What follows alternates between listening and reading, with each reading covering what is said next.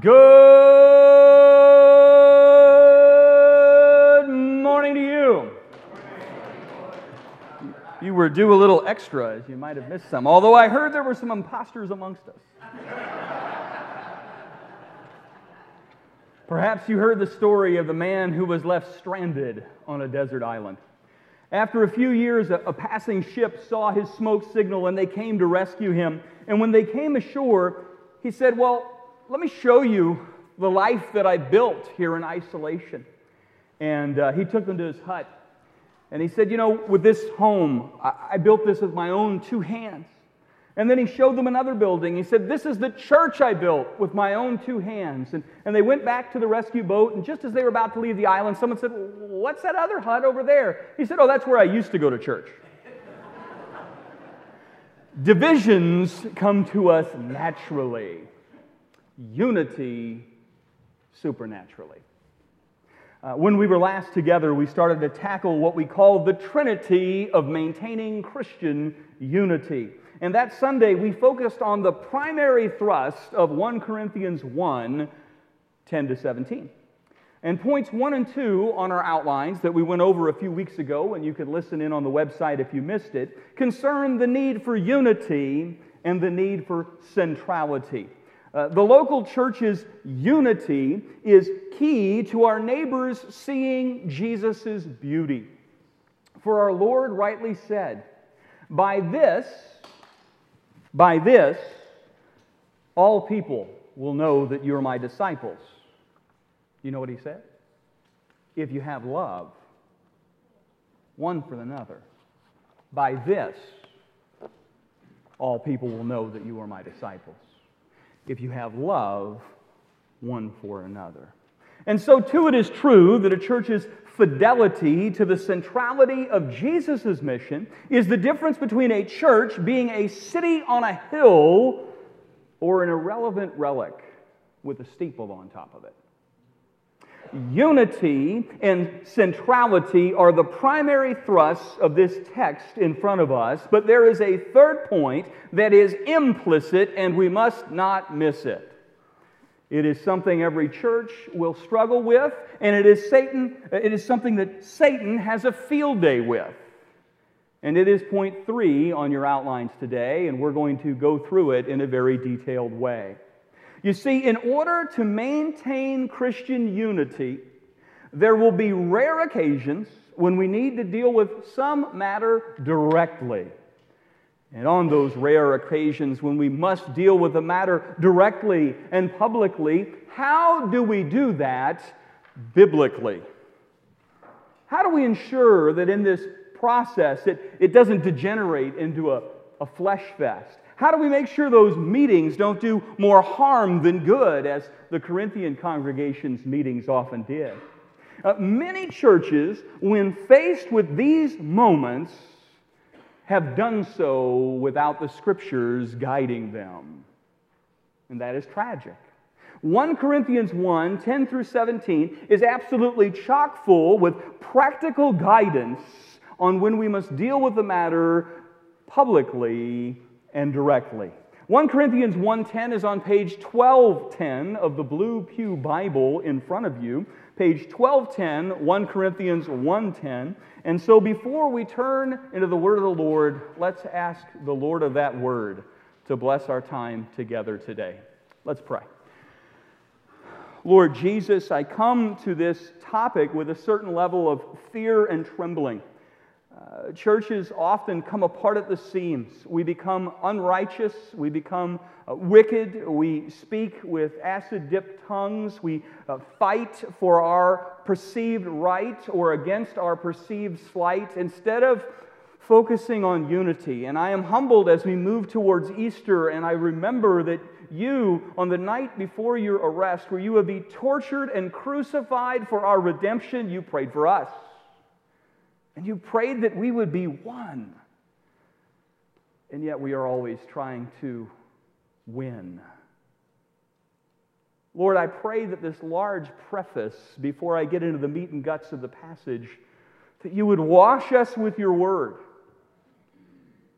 that the wisdom of Scripture would keep us from situations that degenerate into a need for something public and direct. That we might be able to handle situations long before then because we would be mature and Christ like and loving and forgiving and obedient. And yet, Lord, we know that our hearts are prone to wander. Lord, we feel it. Lord, would you protect us? May your truth wash over us. May we pay attention to the preface that we might not have to deal with this latter bit. We pray this in Jesus' name. Amen. So the Word of God says in 1 Corinthians 1, beginning at verse 10.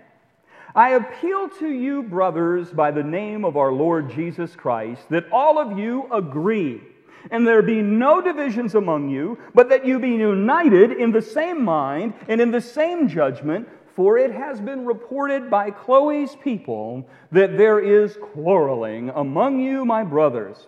Now, what I mean is that each of you says, I follow Paul, or I follow Apollos or I follow Cephas, or I follow Christ. Friends, is Christ divided?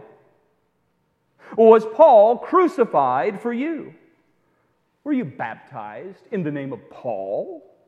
I thank God that I baptized none of you except Crispus and Gaius, so that no one may say that you were baptized in my name. Now, I did baptize also the household of Stephanas, and Beyond that, I don't know whether I baptized anyone else. For Christ did not send me to baptize, but to preach the gospel. And not with words of eloquent wisdom, let the cross of Christ be emptied of its power. Friends, before we get into the nitty gritty of how to handle those rare times when we must tackle an issue directly and publicly, it would do us well to remember that this situation is an absolute minority.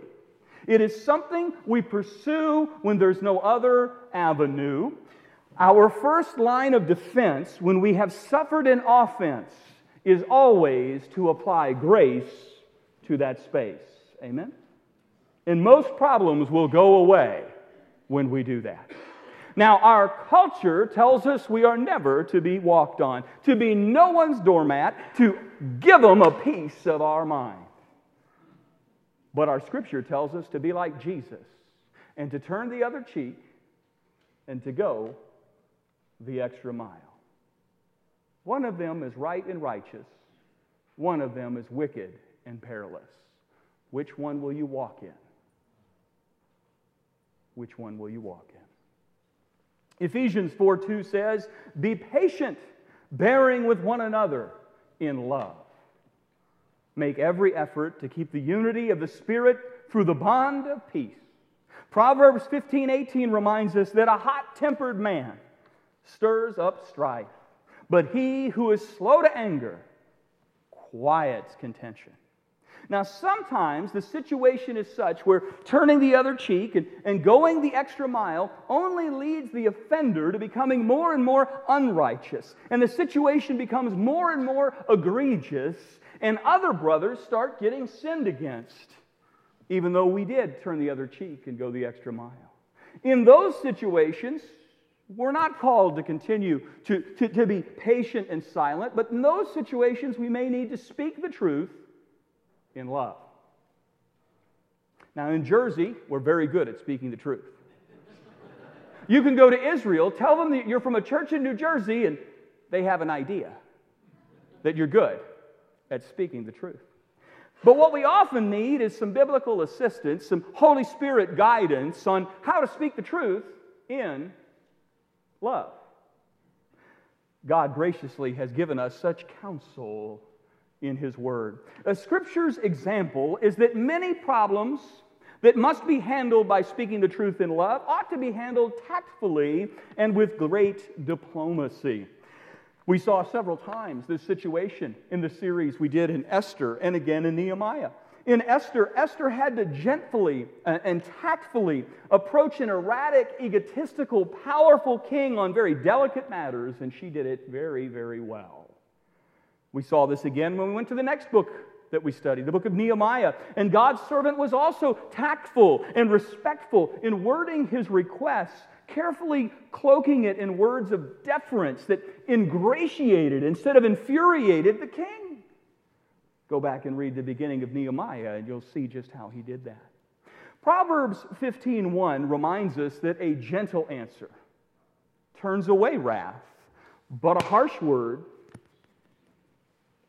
stirs up anger. Proverbs 25, 20, uh, 15 reminds us. Proverbs 25, 15. Through patience, a ruler can be persuaded, and a gentle tongue can break the bone. Now, there are going to be some situations sometimes where we have been sinned against and, and we can't move on from the offense. And, and those should be rarer than we think they are. But when you reach them, Matthew 18 says, if your brother sins against you, Go and tell him his fault between you and him alone. And if he listens to you, you've gained your brother. See, the goal is reconciliation, it's not who's right. But if he does not listen, take one or two others along with you, not your allies, but it would seem to be someone with spiritual wisdom and maturity, probably in leadership in your church, that every charge may be established by the evidence of two or three witnesses. It's possible that your issue is your issue and not the reality. And when you go to two other neutral, godly people, they may go, you know what? You just kind of need to get over this. Oh. See, we read this verse like it's the, it's the uh, steps to loading the cannon to blast our adversary. I don't think that's the way Jesus said it. Verse 17 Now, after you've gone and it is a substantiated issue and you go with a couple leaders, if he refuses to listen to them, there comes a time to tell it to the church. And if he refuses to listen even to the church, let him be to you as a Gentile and a tax collector, meaning, okay, treat him as an unbeliever. He won't listen to Scripture. He's no longer a member, and we move on. I want you to notice that in those delicate situations, we are to deal with the matter directly but discreetly. And we're to share as little as possible and only with those who truly need to know. Now, that is not the way our flesh will tell us to behave. In those cases, we must remember the counsel of Proverbs 16:28, where we're warned that a gossip separates close friends. You tear apart a church? Make gossip a pardonable sin in your church. A gossip is when we tell someone who is not in a position of spiritual authority over a matter something we believe to be true. Uh, sometimes what we believe to be true doesn't end up being true, but gossip isn't just when you tell lies, it's when you tell what you think is true to someone who's not in a position to do anything with it. And the Bible says gossiping is a, is a sin. Some churches think gossiping is a sport. Only one of those is correct, according to Jesus. Now, you can say something to an elder or a ministry leader, and, and those comments, friends, are absolutely invaluable in assisting biblical leaders to make biblical corrections about possible infections and defections within the body. A leader can't fix what he doesn't know. Now, let me tell you right now Satan never wants you to go to leadership, Satan wants you to go to your buddy. Instead of a careful, prayerful, gentle word shared in the pastor's study, Satan will goad us in the flesh to say a harsh, reckless, salacious word in the parking lot or at Chicken Hut or wherever you eat. Friends, gossip will not help the problem, it will create more problems. Gossip will not help the problem, it will create more problems. Write this down Proverbs 26 20. Proverbs 26 20. Without wood, a fire goes out, and without gossip, a quarrel dies down. Now, the wood that keeps the fire burning can be in our heads, not just on our lips. You see, Satan loves to debilitate a saint by having them fixate on a state or an ingrate until it so inflates that it opens a floodgate and that saint is robbed of all of his peace and joy. Because all he can think about is this supposed offense. Have you ever met somebody who's lost their joy and lost their peace and is full of anxiety and pain and fear because they're gripped by the supposed offense? Even though the offense isn't still happening, it is as though it's still occurring. The offense can become an obsession. It can become an unhealthy passion. An issue can become a splinter in the mind of that believer that festers until we're overcome by fever about the offender. If you find that an event or a comment has you paralyzed, it may be time to realize that Satan has gained a foothold. And he will build a stronghold unless you behold that the issue is now magnified tenfold. And your thoughts have now become reckless and uncontrolled. And you're at the point of being utterly unconsoled. And it will consume you and steal all your joy and peace in Christ. If obsession at someone's transgression leaves you unable to enjoy the blessings you have in Christ, I want you to remember Hebrews 12 15. Write that down. Hebrews 12 15.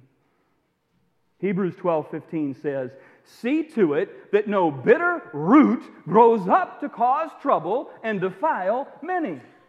See to it that no bitter root grows up to cause trouble and defile many. You see, bitter roots bear bitter fruits. What starts in your heart will spread to your tongue, and others will experience the poison within us. It will leak out of us. It will, because the Word of God says in Hebrews 12 15, listen to the back half of the verse. We always focus on the root of bitterness, but I want you to see the fruit that it ends in. See to it that no bitter root grows up to cause trouble and defile If there is a root of bitterness growing in your heart, I want to encourage you to take it to Jesus and ask Him to prune it. Remember Proverbs 19:11. Write that down. Proverbs 19:11. It is to a glory. It, it is to a man's glory to overlook an offense. It is to a man's glory to overlook an offense. Your culture says, let them have it, they deserve it. Your master says it is to a man's glory to overlook an offense. Jesus became sin for us while we were yet enemies. And it was to his glory to what, friends? Overlook the offense. Get over it, or it will hang over you and it will poison us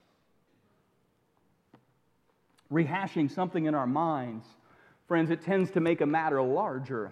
Retelling something to our friends tends to make a matter grow from one offense to many. Did you know sometimes silence is golden? It's not just when you pay 15 bucks to watch a movie that wasn't worth three and they say silence is golden. Sometimes when we deal with one another, silence is golden. It reminds me of the old dental parable where the teeth smarted off to the tongue. Maybe you've heard it. The teeth said, Well, if I press down just a little bit, you get cut. to which the tongue said, Yeah, but with one misused word, all 32 of you are coming out. Friends, there are times to tame our tongues, James said. And there's a time to speak and a time to be silent. The wisest man who ever lived said in Ecclesiastes. But sometimes some problems are of such a nature that the biblical answer is to confront them directly and publicly. Now, one of the greatest challenges a leader faces, one of the hardest tasks of an elder board in any local church, is to have the spiritual wisdom to know when we're to be gentle and to when we're to be forceful. And too often, churches coddle the people they should clap, and they clap the people they should coddle. Now, we, we should to the mature, expect more maturity, and to the new believer and unbeliever, we should have more grace. But we tend to let the insiders get away with it and the newbies get hammered. Shame on us! And Jesus help us. Leaders have to learn when to employ diplomacy and when to deal with something directly, when to deal with a matter privately, and when to deal with a matter publicly. Sometimes God would have us to do all of those things in a progression in a given situation. Sometimes we're supposed to start off tactful and gentle, dealing with a matter initially diplomatically and privately. And only when such efforts are rejected, then we switch over to handling the matter publicly and confrontationally. And I'm going to tell you, friends, it takes Solomonic wisdom to know which way to go in a given scenario. And so I'm going to ask you guys to pray for Calvary's elders. That, that, that you would pray for one another and you would pray for yourself in these matters because they're tricky. But God's word has a promise, and it's in James 1 5, and you all should know that. should have it tattooed in the memory of your brain. If any of you lacks wisdom,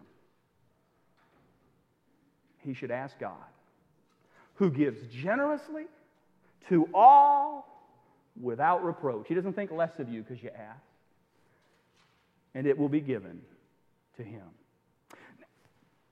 In our text today, the Bible speaks to us about those times when the only way to preserve our unity is to deal with a matter directly. Directly, in this case, means publicly. And, friends, it means confrontationally. And so, with this extended caution, that in most situations, we don't need to be public and direct. Sometimes we must. So today's passage deals with those rare times, those rare times. And it is absolutely chock full of biblical counsel. And we ought not have meetings that are terrible. We ought to have meetings that are biblical.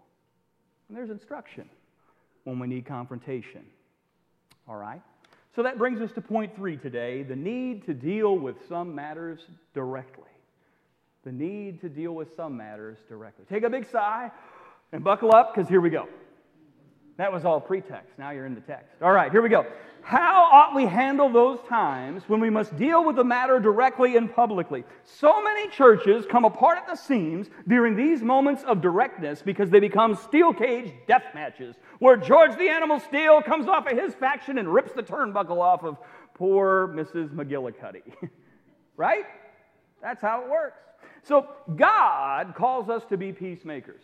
But in our fallen flesh, we tend to err on one of two ways. We either gravitate towards peace faking, and you know who you are. Oh, there's no problem. We're good around here. No, no, no. We always have gunshot wounds at church. That's normal. For Jesus. The peace faker. There is no problem. That's not biblical. And then there's these other brothers who fall off the horse the other way. They have a proclivity towards peace breaking, uh, turning every issue into a battle royal always wanting to be right, never stopping to be righteous. Always wanting to be right, never stopping to be righteous. Now, Jesus said, Blessed are the peacemakers, not the peace fakers, and not the peace breakers. Sometimes, rare times, peacemaking will require direct confrontation. Paul, as a leader in the Corinthian congregation, is told of a serious rupture, and the only way to fix it was to deal with it head on. And so I want you to listen to the first part of our text again. In verse 10, I appeal to you, brothers, in the name of our Lord Jesus Christ, that all of you agree, and there be no divisions among you that you be united in the same mind and in the same judgment. For it has been reported to me by Chloe's people, he names names, that there is quarreling among you, brothers. And what I mean is this he gives specifics. Some are saying, I follow Paul. Some are saying, I follow Apollos. Some are saying, I follow Cephas or Peter. Uh, some are saying, I follow Christ. And then he gives some logic. Is Christ divided? Was Paul crucified for you? Were you baptized in the name of Paul? There is no tiptoe around this issue the Apostle Paul, under the inspiration of the Holy Spirit, deals with the matter directly. He deals with the matter bluntly. He deals with the matter unmistakably clearly, and there will be times when a leader must do that. So, the first thing we see is point A today the problem is clearly stated. The problem is clearly stated. Verse 11, for it has been reported to me by Chloe's people that there is quarreling among you, my brothers. Now, there was no attempt to uh, tergiversate, it's a good SAT word, you can look that one up, to tergiversate or to equivocate. Paul called a spade a spade. There was a problem. And this problem was, was tearing the body apart, and everybody knew it, and now it was time to do something about it. And since the nature of the problem was widespread and endemic, the solution was for the leader to deal with it directly and make it public. Rare, but sometimes needed. The second thing we see is that the Apostle Paul does not deal in hearsay. He does not deal in hearsay. There was no wishy washy, some folks are saying. Instead, he lays it out, he spells it out. He says, you know what? Chloe's people, Chloe's people have reported that there's a problem. And they're right, and we need to make it right. Which is point B. The sources were cited. The sources were cited. Paul is not treading in rumors or cloaking everything in secrecy. He openly names his sources. The well respected Chloe's people, the, the house church that probably met at Chloe's large house. Let me tell you something you can't effectively pastor by cloak and dagger. Sometimes leaders are sent anonymous letters, and sometimes there are unsigned missives. Other times, leaders are given uh, vacuous statements that people are saying. Have, have you had these experiences where you get an unsigned letter or people go, Well, some people feel, but they won't tell you who the people are? Let me tell you, a wise leader always asks for specifics. And if they're not forthcoming, you need to be dismissive of that missive. Many a godly Christian leader ha- has counseled never even read a letter that someone is unwilling to sign. Such letters are often ungracious in tone and untrue in content, or they'd assign it. If you open a letter and you see no signature, I've been told by many saints just file it right in that circular rubbish file next to your desk. And that's proven to be good advice. Now, I haven't received a letter like that. This isn't in response, this is the text. To hear that, we're in a good place, church. But you need to hear this because these are the little things people do when they're not following Scripture in what they're trying to do.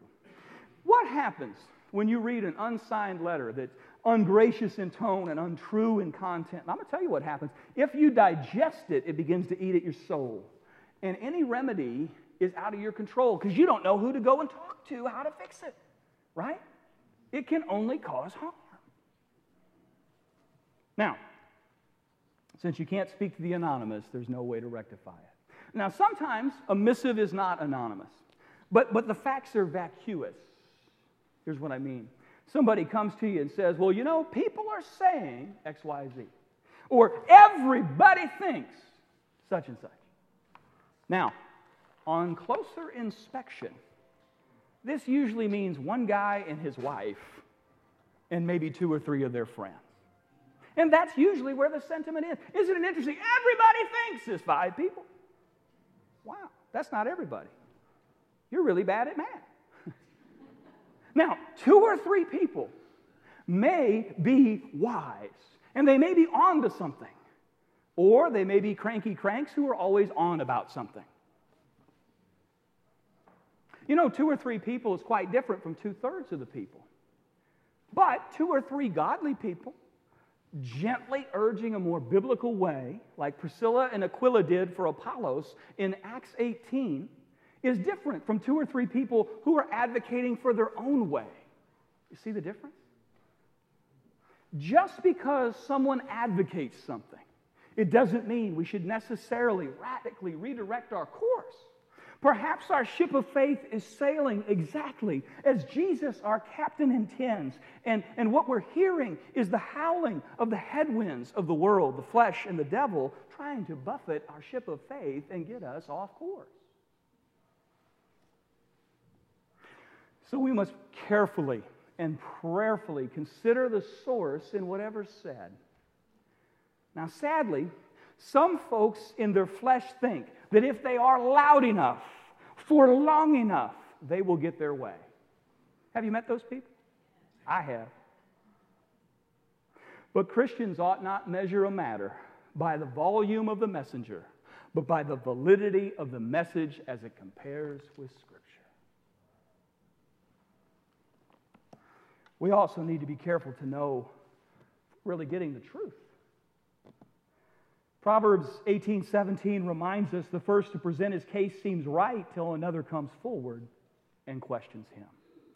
The third thing we see is point C. The specifics were listed. The specifics were listed. Look at verse 12. What I mean is that each of you says, I follow Paul, I follow Apollos, I follow Cephas, I follow Christ. Understand that Paul knew the problem so intimately that he could state their slogans specifically? In those times when we have to deal with something publicly, every dirty detail doesn't need to be shared in its entirety for the sake of privacy, for the sake of propriety, but sometimes some specifics are needed. So the issue is understood. Oh, that's what's really going on. I've been told something else. Now, hopefully, a problem is able to be dealt with well ahead of all that. Hopefully, specifics can be limited to just those who are in leadership or just those who are directly impacted in a situation. But sometimes, rare times, leadership will have to take something to the body, and sometimes some specifics, not every specific, but some specifics are necessary. Specifics help concretize what others seek to hypothesize. Sometimes some specifics are needed so the truth sets us free. If you can't share any truth, you're not going to be free. But I want to tell you right here, because Satan is talking to you too church is not a Seinfeld rerun. Those situations are not some kind of festivus for the rest of us where we offer an annual airing of grievances. That's not how it works. Paul gave specifics, not as parting shots, but to point out the factionalism that was hurting the Corinthian witness for Jesus in their community. So, after the problem was clearly stated, and sufficient specifics are listed, we come to a critical piece of the puzzle. You ready for it? Point D. A biblical principle is elucidated. A biblical principle, the biblical principle, is elucidated.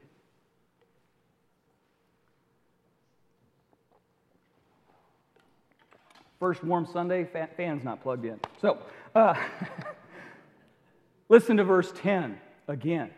I appeal to you, brothers, by the name of our Lord Jesus Christ, that all of you agree that there be no divisions among you, but that you be united in the same mind and in the same judgment.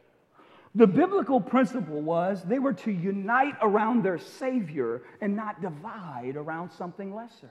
Do you see that biblical principle? They were to unite around their Savior not divide around something lesser. Now, with the biblical principle clearly laid out before the saints, Paul explains the reason, the rationale, why there is this biblical principle. And, and I think too often we don't do this.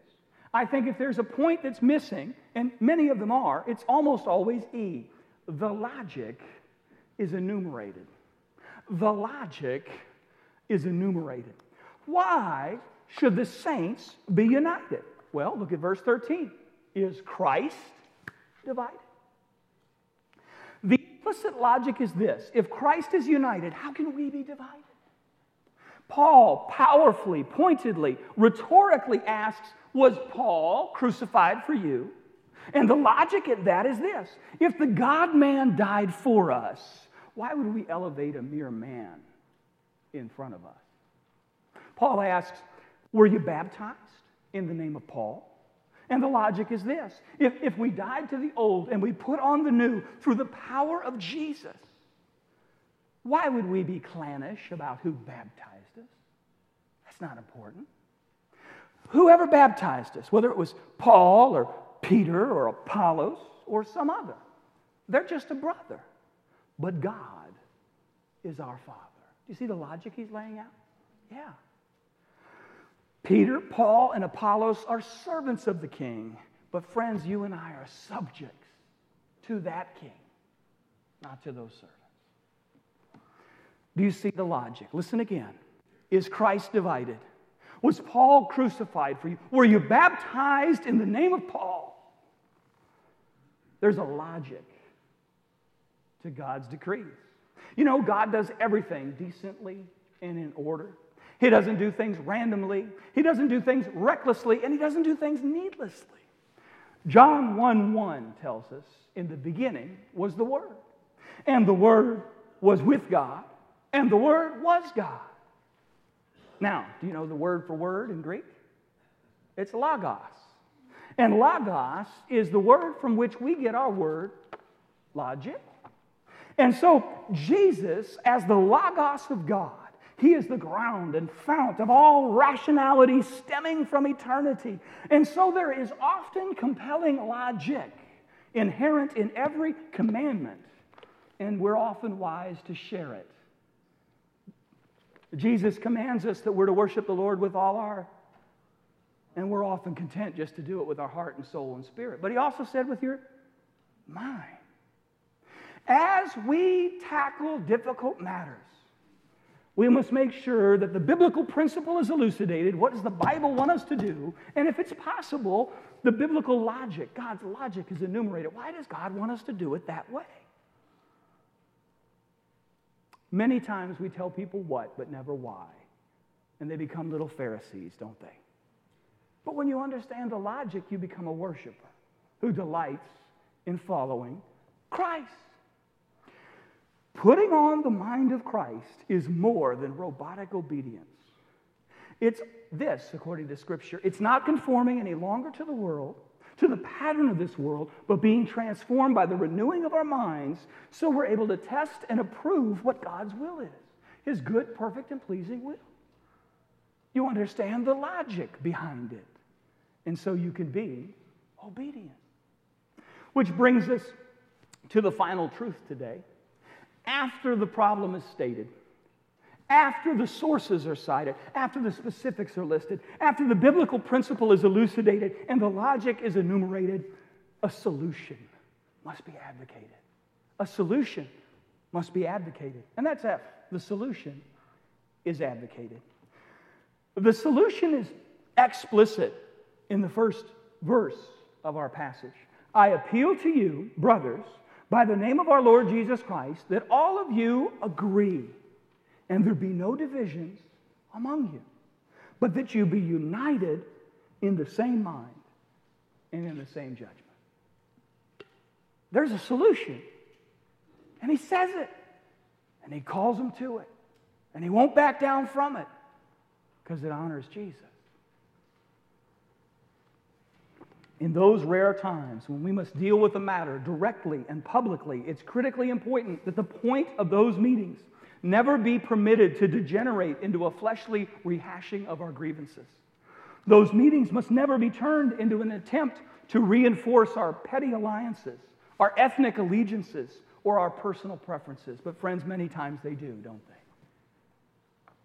We let it run into mob rule instead of God rule and everything God has been building is destroyed. These meetings can't become church theater or it will always be a tragedy. Uh, those meetings are for one reason to bring the matter to resolution, to bring a biblical solution, to bring an end to the corruption and the pollution within a congregation. And meetings for meeting's sake meetings that do more harm than good, meetings whose purpose is to create a showdown for a throwdown so that someone won't have a meltdown, is never the point. It's never the point. But it's often what happens. This is not a passage you can appeal to so you can have your day in kangaroo court with the congregation. It's a passage to remind us that when something is unbiblical, it has made our witness unpalatable and our unity unworkable. We do need to pause and reflect for the sake of Jesus. Verse 10 says, I appeal to you, brothers, in the name of our Lord Jesus Christ, that all of you agree and there be no divisions among you, and that you be united in the same mind and in the same judgment. Now, united in the old King James is perfectly joined together. That's how the KJV puts it. And, and both our translation and that translation are, are, trying to render the Greek word katartizo. And it, it's a medical word. It, it means uh, for setting a bone that's out of joint or broken. Put it back together. Put it back together. So, hear this the sole purpose of a public powwow is not to fight. But to set things right. So that what is broken can be mended. Some people want things to go public so they can have an audience for their grievance. Amen? This passage and these principles are not giving those people any license. Friends, did you know that the heart is deceitful and, de- and desperately wicked, and who can know it? We can easily baptize our agendas as God's agenda. And our fleshly quest for validation, we can turn into God's call for consultation within the congregation under the guise of bringing resolution.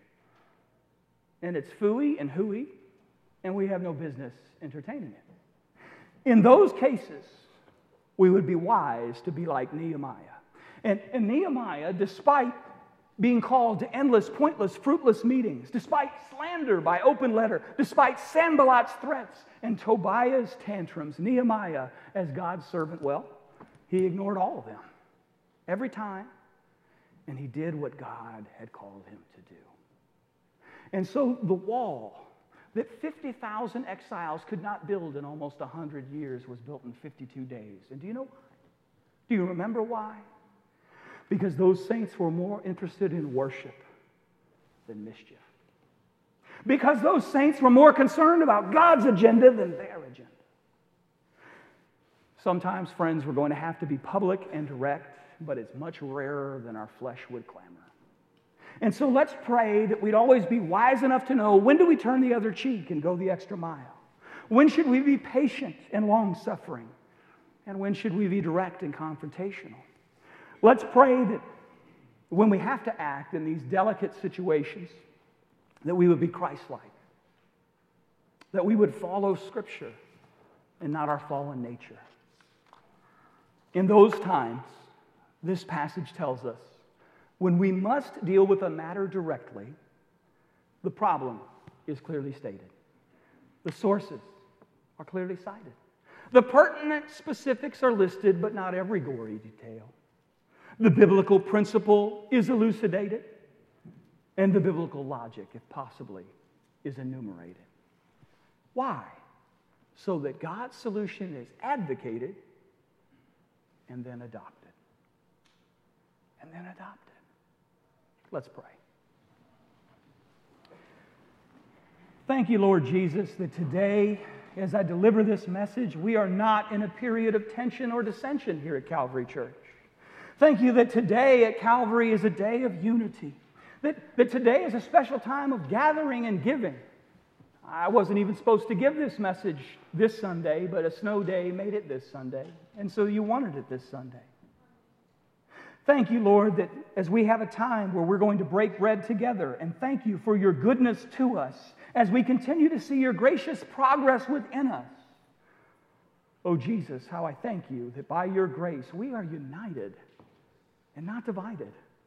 Thank you, Jesus, that there is no grave matter before us. Thank you, Jesus, that for four years, not an unkind word has been uttered in our business meetings. Thank you that within our committees and ministries, your people with different gifting and personalities and experiences, they're working together for your glory and our good.